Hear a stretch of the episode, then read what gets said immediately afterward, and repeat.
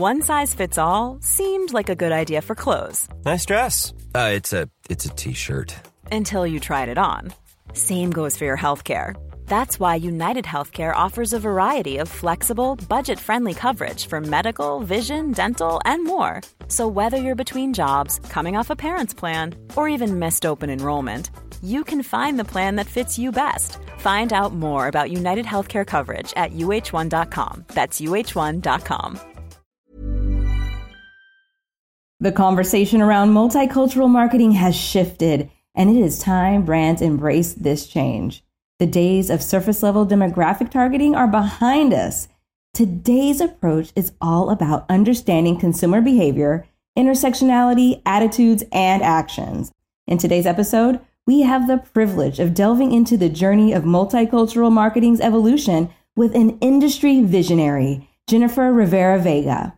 As the head of multicultural at TikTok, Jennifer brings a wealth of experience. With over three years leading this dynamic platform, she has witnessed how the concept of multicultural has reshaped itself profoundly, influencing both brands and consumers. Join us as Jennifer shares her unique insights on how the conversation around multiculturalism has evolved and uncovers the essential elements behind building an authentic, resonant brand. I'm very proud of what you're doing. Smile for 15 seconds out a day and make the world a better place. Welcome to Everything is Better with Creators, brought to you by Whalar. Join us as we dive into the latest trends, news, and strategies shaping the creator economy and learn how it's driving innovation and change.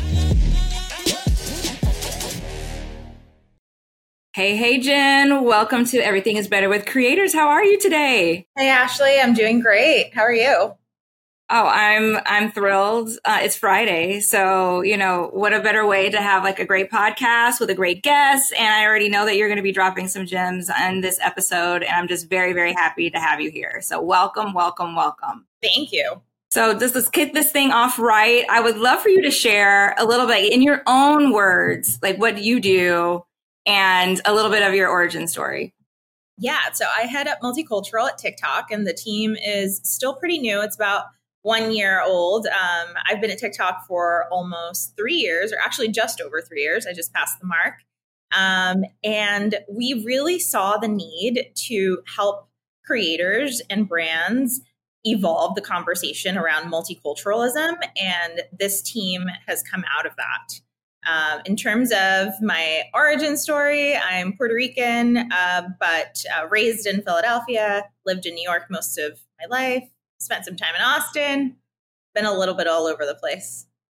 Oh yes, I, love I love it. Some Texas fam. I'm from Texas. Always love to hear a little bit of Texas action in someone's uh, uh, all the different places where they've been in their career because I think it's such a, a fun culture there. But you know what? I can't help but go a little bit off script here, Jen, and, and ask you about like the actual term multicultural because I didn't always hear it so often. So how do you define um, and how do your teams like define multicultural at TikTok?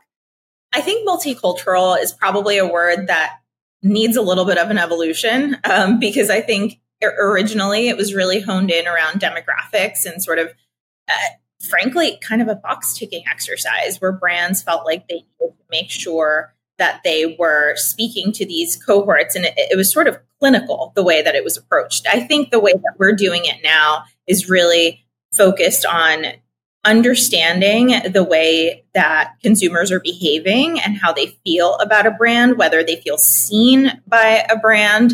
Um, and it's really about intersectionality um, and attitudes and behaviors much more than it is about do I identify as Latina? Oh, I love that. Now that's that's the double click and evolution that we need. And but you know what? Regardless of the term, at least how you all are approaching the work and how you see the work evolving um, is how you know you're you're working behind that lens, which is incredible, absolutely incredible. So how like, let's dive let's double click into that some more on basically on as the head of multicultural advertising at TikTok. How what do you see actually going on, and how is how are these initiatives growing, and what are you excited about the growth in that in that area? I think the biggest change that I've noticed is everyone agrees that it needs to happen. Everyone agrees that the total market approach is not something that's effective. Um, it's not sufficient, frankly, right? It's not enough to have one person of color in a campaign and say that you're doing multicultural marketing because that frankly doesn't speak to the cohorts the way that we we owe them, right? Exactly. We we can see a to- we can see tokenism from a mile away these days, you know. Yeah, and and so it's really more about the how and how to get it right, how to do it uh, uh, with rather than to, right? How to understand that lived in, steeped experience of being not just a person of color, but also, like I said, all the other facets that encompass our, our experience. And honestly, that also starts with who you hire. Um, so it, it's got a lot of legs. Oh, incredible, incredible, incredible. You know, it's funny that you say that because even though I think brands understand that there needs to be a multifaceted approach, I think the the how and who who's behind the how is so important, which makes me thrilled. Like again, when I see more of us, you know, creator culture queens out there, you know, trying to really, you know, forge a forge a path for the creator and also educate brands on how to do it right. Like I think it's very exciting to see you know more of these teams being formed and seeing the faces behind them they are true they are truly multicultural teams that are leading the charge so i'm i'm really happy to to see again have you on here i'll have you on the podcast and also you know shed light on the importance of having such uh, a, a diverse team that's driving this forward to help tell the stories and clear the path for the creators to do their best work and I love that you just said how to do it right because that can be such a paralyzing quandary for brands, right? It's it's almost better to not touch it, to kind of stay away from it, to have a bit of a tokenism approach rather than really try to connect directly. So a question I get a lot from brands is do I have the license to speak about XYZ because I'm such a heritage, mainstream, general market, general population brand. Like I sell sandwiches. What what do I need to be doing with multicultural marketing? But when we look at the way that our country is evolving, 50% of Gen Z considers themselves BIPOC. So if you don't connect with that cohort, frankly, you're going to be left behind. You're going to be irrelevant. Um, so it's not something that you can ignore, and it's something that you absolutely have to get right. And rather than being paralyzed by it, it's it's doing that that work and having conversations that may push the boundaries internally and maybe even within yourself, uh, you know, as a human that works within these organizations. Oh my gosh. I mean, you're hitting so many like things that have been on my mind. Like we, we just got back from Cannes and a lot of the conversation was about discomfort, being in being uncomfortable as a marketer is might be a new KPI on you might be in the right zone, right? Like you might be asking the right questions or you might have the right team if, you know, you're working with someone that is you know is pushing your boundaries a bit and is has you talking about things that you normally wouldn't because that means you are going to be expanding. You are going to be expanding the conversation and your reach. And you know what? The great news is as you know when creators are there it takes the pressure off the brand because now the creator is taking over and you know now you're looking at your brand through their lens and it's no longer you know a potential you know risk factor what have you it just actually adds a more textural um, support that you actually need to support your business Exactly. It's about that idea of authenticity, but also realizing that one, you're not just marketing to yourself, right? We, we can't exist in these echo chambers. And two, absolutely, creators are that pathway to authenticity. Uh, there, there's a strategist on, on our teams that talks about TikTok as being um, a, a dinner party. And creators in essence offer you that open seat at the cool table or the table that you need to be you need to be sitting at in order to engage um, and so we really need to view them as consultants um, so that they can help us in, in that path oh my gosh yes and you're like tiptoeing right is a perfect segue because i really would love for us to talk more about you know brands and the business world diversifying their boardroom and diversifying their teams because we definitely believe in that at Whalar. It's a huge initiative that we're trying to drive forward is is that and clearly TikTok has made the right choice when it came to like creating your department and the multicultural division. And so, you know, why should companies really lean further and trust them on their actual teams and not just for the campaigns?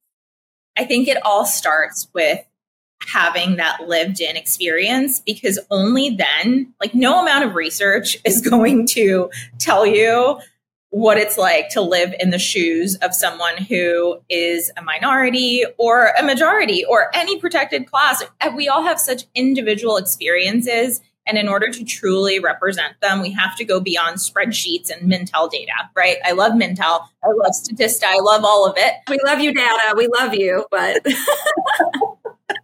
so it's absolutely about doing that hard work, getting uncomfortable, and leaning in and listening. I think if you come at it from a place of curiosity and humility, then that discomfort kind of sheds away. The discomfort really happens when you come to a conversation thinking that you have the answer. The, the moment you kind of get rid of that hubris and you say, like, hey, I know that I don't know, but I'm curious. I want to learn.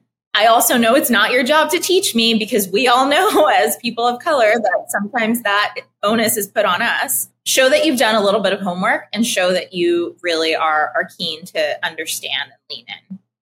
I love those rules of engagement, Jen. That's so important because I do feel that way. I do feel like, you know, if you are going to pursue, um, you know, speaking with and working with teams that are diverse, like understanding the rules of engagement are so important for you know your colleagues to show up a certain way for you and if you have initiatives where you are going to be working either on a more diverse team or you want to talk to a more diverse clientele you need to be ready um, with and armed with that type of information. So that is like such such rich information. So thank you for sharing that.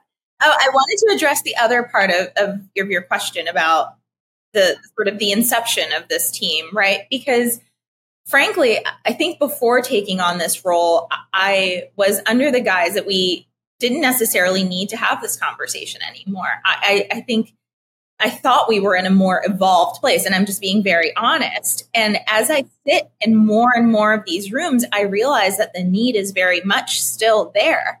Um, and, and it was honestly very, very eye opening. You know what? I think like that that piece is like because you know like our own longing for wanting there for us to get past you know this moment is is it's definitely a real thing but you're right like we're still double clicking into all the nuances right like you could you know maybe have a more diverse team but are you having the types of conversations is the allowance for those cultural la- layers and nuances to actually show up visibly um, for others to recognize and be feel like they're you know a brand is no longer a megaphone, it becomes like a mirror of themselves. Like that's when the magic happens. And you just can't get there without, you know, having teams like yours. But I do understand like wanting us to like be like, we're, are we, have we arrived? Is it no longer a thing? So again, but I'm so glad instill that like that you're, you know, you're driving this team forward. So like, what have you learned? Like, what's like the most proud moment or the things that make you the most excited um, when you're with your team, the things that you see? I think the most exciting thing is when I realize that people are asking the right questions and that they have developed within them the courage to have that genuine curiosity, right? Because this is a moving target. Marketing is always going to be a moving target because it's a reflection of zeitgeist, it's a reflection of behavior, preferences, and our whole collective experience. So if we think about it in a way that it's static, that like I'm going to get from point A to point B, and then I will, you know, have the right answer, then then that's not the right approach. So it's it's not about the answer so much as it is about uh, asking those right questions and putting frameworks in place that hold you accountable. Um, so when I find that brands are asking those types of questions, then I feel like my job is well done. Ooh, I love it. I love that. That's a great like KPI for you all and your team. I love the idea of holding brands accountable, but them also being like, yes, hold me. You know, again, like it's one thing to hold someone, right? But it's another thing when it's a partnership and it, you no longer become like just an executional arm. You're now like actual partners and working towards something and you're coaching someone and building a muscle together. And even though it can be hard to do that, you have to break down, right? Break the muscle down to build it back up. Um, I love that brands are here for that rigor and that challenge. It's very exciting to hear.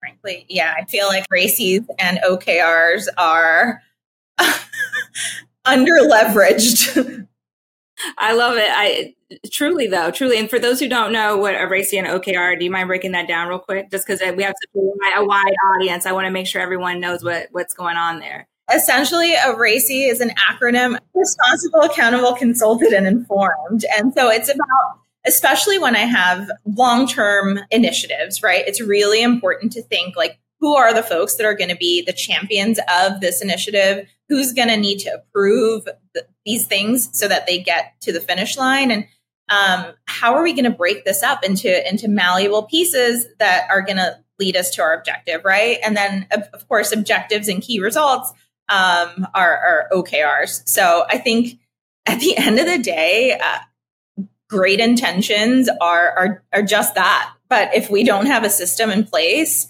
to hold ourselves accountable and, and get it through the line, um, then then it, that it stays it stays on the cutting room floor.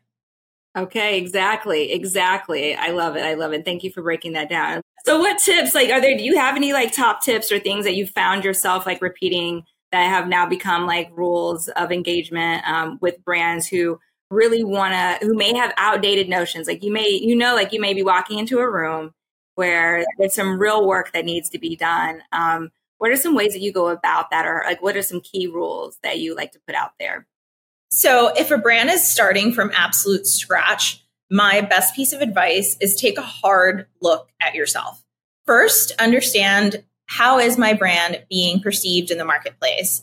Really be honest with, your, with yourself, take a thoughtful approach, um, and try to understand how your consumers view you. Like, how do they use your product? What are the things that they're saying about it? Are there off label uses for your product? And this is an interesting one because sometimes the way that the product was created isn't how the product is received in market. And I'll use Timberland boots as an example. When you think about hiking and you think about the the reverberations that brand has had on hip hop culture, like that's an interesting oh i could talk an hour about that right?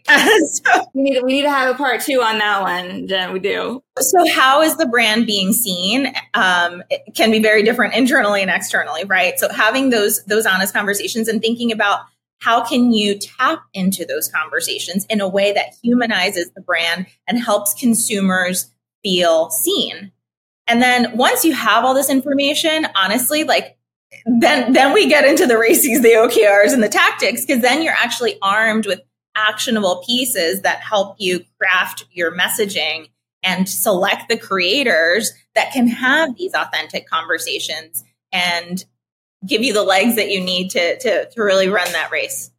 Oh my gosh, I love it. Those are some incredible, incredible tips. And I mean, and that's also why we love TikTok in general because it's such when it comes to researching your brand, like all you have to do is type in your brand name, and boy, oh boy, is that you know such an informed and like learning experience. Like you just like you can really see it in full color what the audience eh, how they're using it and what they think of your brand play out. And I love TikTok for that reason. Yeah, we have this, and I, I, feel like I'm, I'm blue in the face talking about it, but it's called Creator Marketplace, and you don't need any sort of a TikTok account to log into it.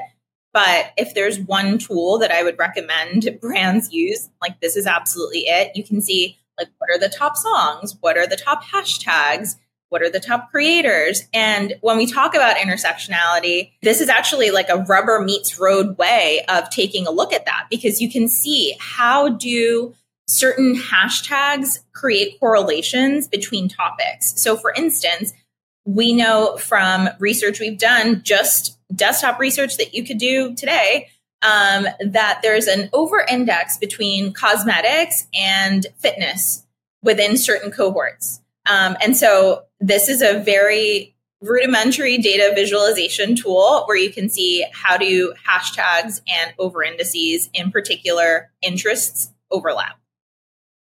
I love that. And anyone can access it at any time. I know I always ask like because you know when because we are badge partners with TikTok, um, Whalar is. And so, you know, sometimes I even get lost in like, what does everyone have access to versus what I have access to? So, it, but the creator marketplace and that visualization, like that, those tools are available to everyone. To everyone. Yeah. It's ads.tiktok.com slash business slash creative center. Whoa, if you didn't write that down, you better get your notepad out right this second and get in there and learn all about all of the things. Because again, like those tools and insights are invaluable. So I'm loving that you're like giving us cheat codes right now. Thank you so much. I mean, it's hard because there's so much happening on the platform and it's like you're trying to boil the ocean like every day as a marketer. Like you have to be a student of culture. And this is, this is a, like you said, it's a cheat code. For sure. For sure. Um, so Jennifer, we know, like again, I heard you mention. Let's double click into the the piece of best in class approaches, the one off campaign versus the ambassadorship. Like, what should brands know? Yeah. So, like I said earlier, creators, the way that we view them are, are, really consultants, right? So, we can't be in every single room at every single dinner party if I'm going to continue to use my colleague Stephen Brooks analogy, um, right? So, in order to really have that reach and that true understanding of that lived in experience, we absolutely need creators. They are our consultants. Uh, one thing we, we really, or one program we really talk about often here is our creator ambassador program, which takes brands away from leveraging creators on a campaign by campaign basis.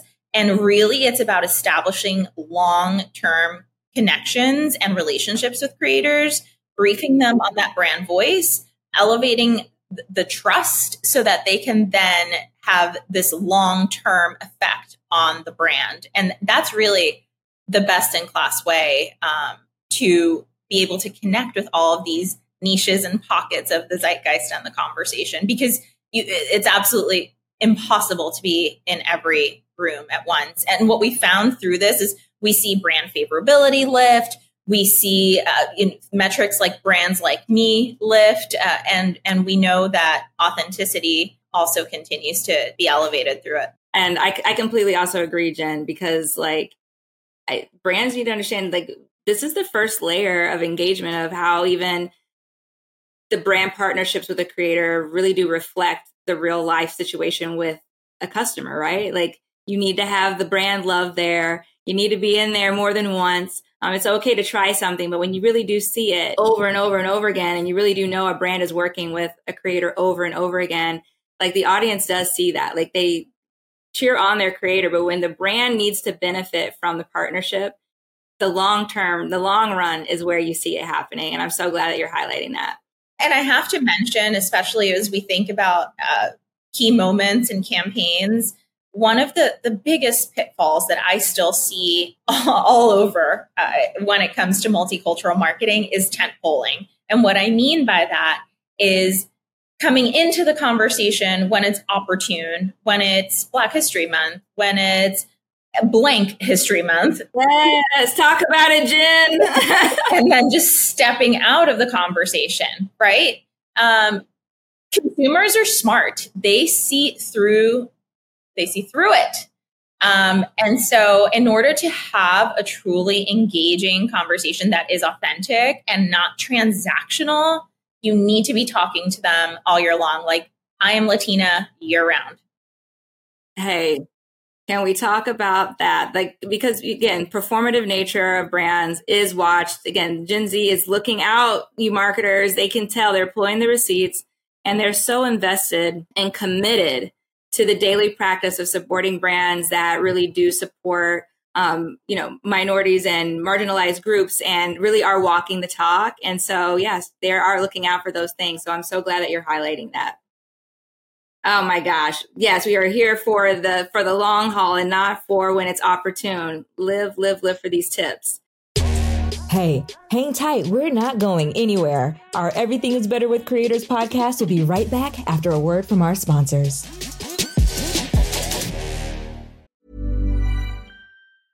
I'm Sandra, and I'm just the professional your small business was looking for. But you didn't hire me because you didn't use LinkedIn jobs. LinkedIn has professionals you can't find anywhere else, including those who aren't actively looking for a new job but might be open to the perfect role, like me.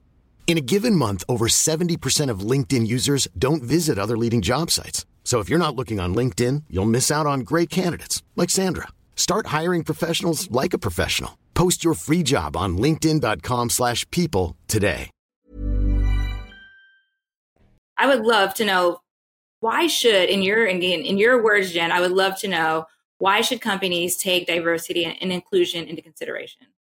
I think it's interesting because we often talk about diversity and inclusion and multicultural marketing all in, in sort of a sandwich, right? But it's really important to tease out the, the different legs that this has and the different impacts and facets, right? First, there's that organizational facet. So, of course, that's like very much about who's in seat, how are you keeping that pipeline? How are you making sure that your employees of diverse and underrepresented backgrounds are content and are going to continue to remain in your organization?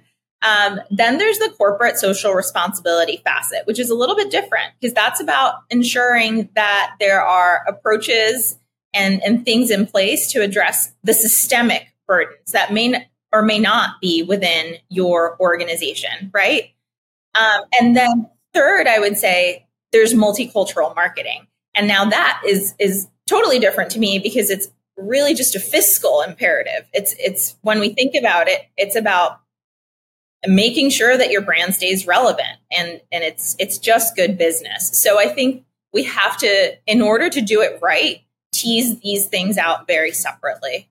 Oh, so good. I, I believe that. I mean, truly, I feel like it's it's it's all such a full circle experience because when you do right, you know, when you do right by the culture and the community and follow the guidelines that you're saying, like the brands are going to be good. Like if you're doing good out in the world and making sure that everyone's represented and that you're serving everyone, then your bottom line is going to be good. That's how it should do it. And I'm loving that. You know, again, that Gen Z really is holding everyone accountable and is like is a guiding light through all this. Even though I feel like there's been a longing for this for a very long time, there's just something about the right now and the accountability piece that's going on right now that we are really truly. I'm seeing like all of the effects of all the efforts that you're doing, and it's very very exciting, Jennifer. I would love to hear what your thoughts are on the differences between niche versus community versus multiculturalism and how should brands really be strategically marketing to each of them? You know, it's a bit of a Venn diagram, so I'm not surprised that they're they get conflated, right? Uh, but when you break them down, when you you think about niches, they're hyper specific bits of the zeitgeist. So they can be related to a trend or a moment in time. I consider them to be potentially ephemeral, not necessarily, but they could sort of zap away, right? Communities are more grounded, they're more permanent, they're something that you can belong to, they're connected to your identity. They're really they're here for the long haul. And when we think about multiculturalism, it, it's a little bit of a catch-all word. It can mean intersectionality, and it's sort of an amalgam of all the cultures that fall outside of the the majority. Mm. I love that. I love that because it, it is tapping into also how people are consuming because they have niche interests. They have ones that are truly like deeply rooted into into their identities, and then of course they want to see nuances and things that are about you know, like you said, what makes them different as a minority, um, and and seeing all of those things reflected. That's so important. I'm loving that. I'm loving those definitions. It's like so much more clear. I think it, it is very easy to get it confused, and I think you like completely made that very simple. Let's get into some of the some of the communities that you love most. I would love to hear some of your insights around um, some of some of the communities that you see on on TikTok from a multicultural lens. Well, you know, I am a little biased, but we have uh, two communities that we uh, curate and nurture, um, and they're Casa TikTok and Black TikTok. And these are creators who are just absolutely driving culture and and just making our platform really the heartbeat of culture. That they're really the lifeblood of tiktok. And so uh, we have irl events with these creators. We ensure that they get to know each other. Ultimately i mean creators are also small businesses right? So that they need to have resources and tools. We need to make sure that they are completely educated on how to make the most of everything that they're doing so they can continue doing it. Um, so again, Casa TikTok, Black TikTok, absolutely my favorite. So good. And it makes me very excited because again, like that's why you're you and your team are magical unicorn angels because you know, there is no MBA program for being a creator. They need as many tools and resources and community engagement as possible. So the fact that you are bringing them together IRL, it's not just a, a truly digital community, even though that it is. I'm glad that you're making all of those uh, pieces come together in real life and supporting them in that way. That is very, very exciting because again, creators need as much support as they can possibly get. So, like, incredible. I love hearing about this. One of my favorite questions on everything is better with creators because the landscape is so large and everyone's lens is different. I would love to hear your thoughts on the difference between a creator and an influencer. Yeah, um, this is, is an interesting one because we, we do get this question uh, a lot too. And so this isn't an official TikTok definition, but I personally believe that influencers are a type of creator, right? And and they're sort of like the first ones we saw sort of come up on on our platforms um, when this social media thing that we thought was going to go away uh, started. So influencers tend to produce content that's really based on their lifestyle or at least like a facet of that lifestyle that they present out into the world. So that's just one one persona. Creators on the other hand they might be influencers but their content can go beyond lifestyles. So it can be like sketch comedy like what what have you. Um, and you might not even be aware of who the creator is right? Because they are not necessarily at the forefront of that content. So really at tiktok we empower the word creator um, because it is more all encompassing. And it really emphasizes the fact that TikTok is not a highlight reel, right? It's real, it's raw, it's a place for unvarnished creativity. Yes. Oh, I love that term, unvarnished creativity. It's so perfect. Oh my gosh. See, that's why I love, that's why I always love to ask that question because everyone's lens is so great. And also, I love the fact that you said that they're a type. I haven't heard anyone describe creator um, or influencer as a, as a genre or a type of creator. And I think that's a great way to look at it because it's so true. What do most folks say? I'm so curious. Um, some talk about the, you know, influencer being someone that is creating because they are aware of and very clearly aware of that that their audience is watching how they go about their day to day life and also has more of a, a mindset that's driven around conversion um, and people wanting to emulate or follow their their lifestyle or or take their recommendations. And so they, I have heard them described as like com- direct conversion drivers and ones that are ready to leverage their audience at any given moment, while a creator is um, also one that's motivated more so about their own personal interest and is less about being motivated by the like or the follow or the engagement, but they're creating from passion. I like to take the yes and approach and just, you know, I am inclusive in nature. Yes, you are. You are. You are. And I, again, I think that you're giving a, a, fresh take, a hot take, a fresh take on on how we look at the, the lens of, of a creator because the creator landscape is so large. And there are some, I mean, and that, you know, if I want to buy something, if I'm ready to buy a summer dress, I have specific creators that I'm like, I know I'm going to go and look and see what they're currently getting so I can make decisions faster. And there's ones that I just want to be like, what in the world are they up to? It's like the Truman Show, you know. I'm just like, I'm just curious now. I don't like again, they're they're not doing anything that is you know motivated by me me making action, but I just enjoy them as entertainment, and that's again like the the landscape is just getting larger and larger, and it's so cool to watch. There's room for all of us. Yes, there are. There is. Again, that it's it's it's like it's infinite. That's the great thing about the digital space is like there is there is room because there is infinite space for everyone. I love it. I'm loving it. This is a utopia out here.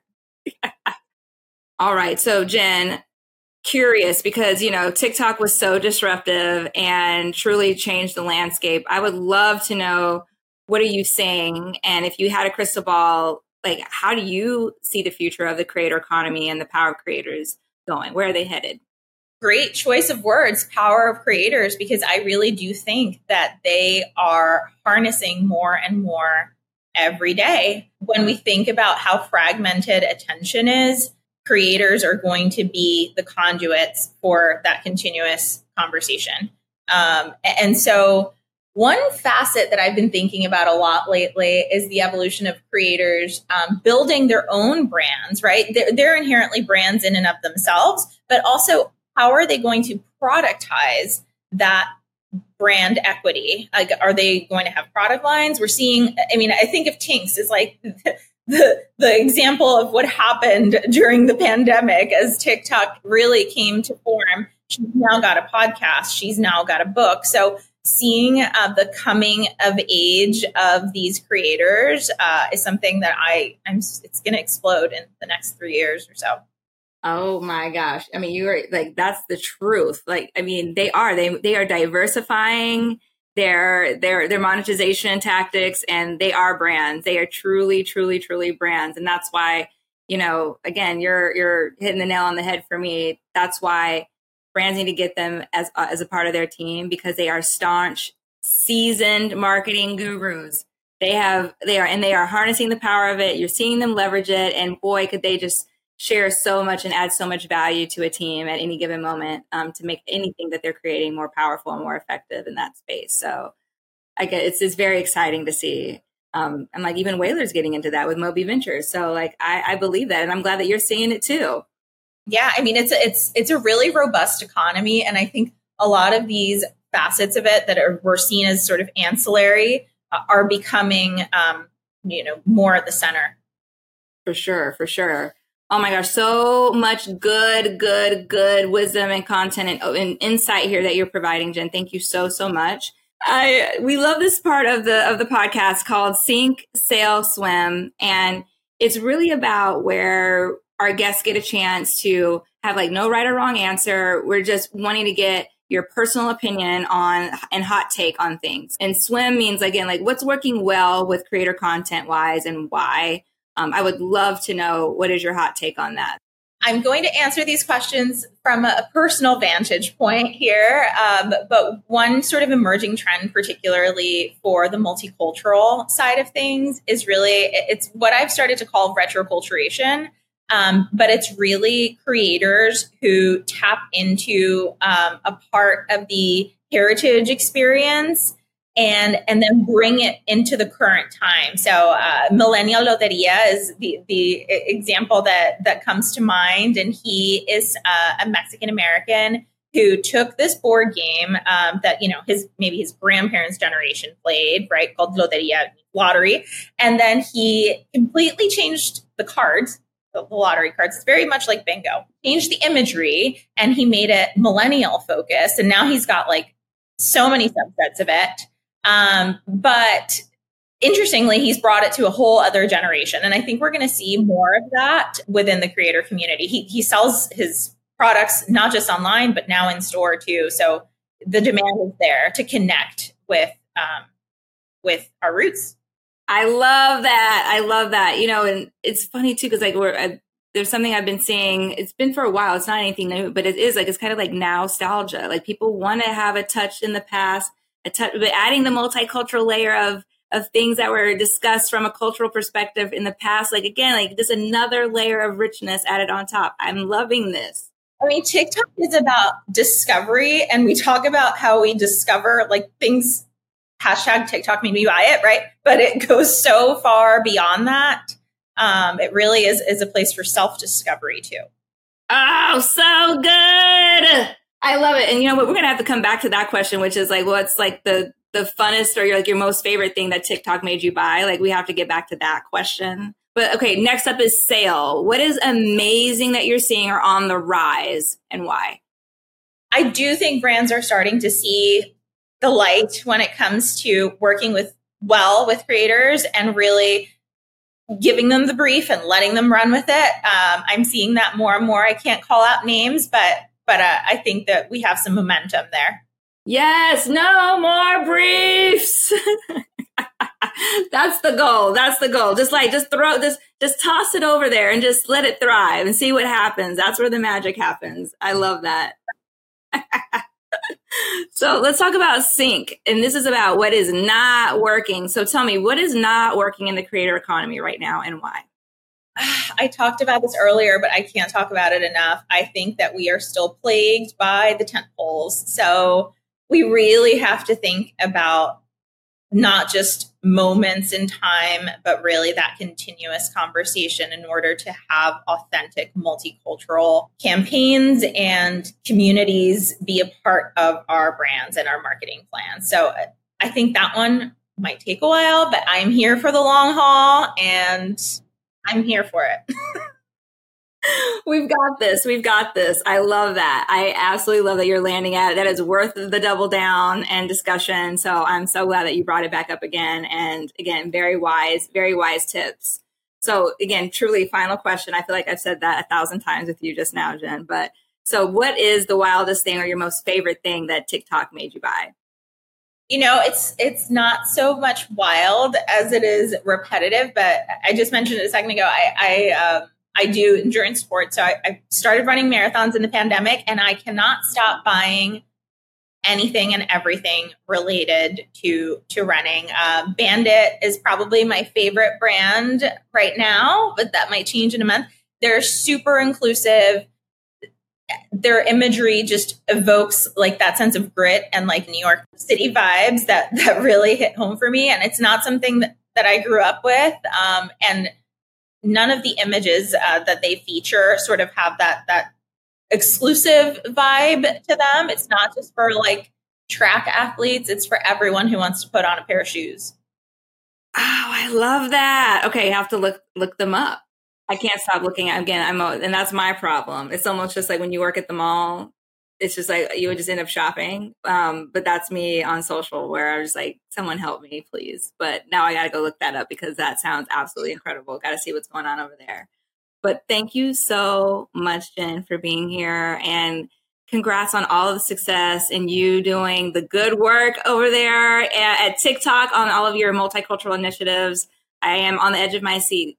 I cannot wait to see what else you all do next. I've so enjoyed the conversation. Thank you so much for having me on, Ashley. Oh, it's been a pleasure. Thank you. Come back any time. I'll be in your inbox soon. You can count on it. Everything is Better with Creators is honored to be a part of the Adweek Podcast Network and ACAST Creator Network, and we are grateful for your support. If you enjoyed the show, hit that subscribe button, and if you have a moment, we'd appreciate a rating and review.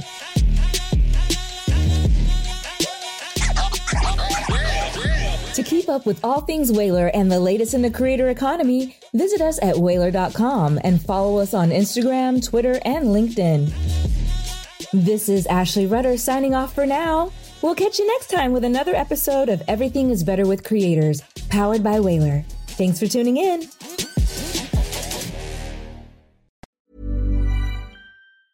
The secret to visibly firmer, summer ready skin is here. Osea's number one best selling Undaria Algae Body Oil, clinically proven to instantly improve skin elasticity and transform dull, dry skin to silky, soft, and unbelievably glowing. Rich yet never greasy, Undaria Algae Body Oil is formulated with sustainably sourced seaweed to help replenish the skin's moisture barrier and seven nourishing active botanical oils for results you can see and feel all over. The best part? It's signature scent. A blend of freshly squeezed grapefruit, cypress, and mango mandarin transports you to sun-kissed summer days. This all-natural scent is unforgettable.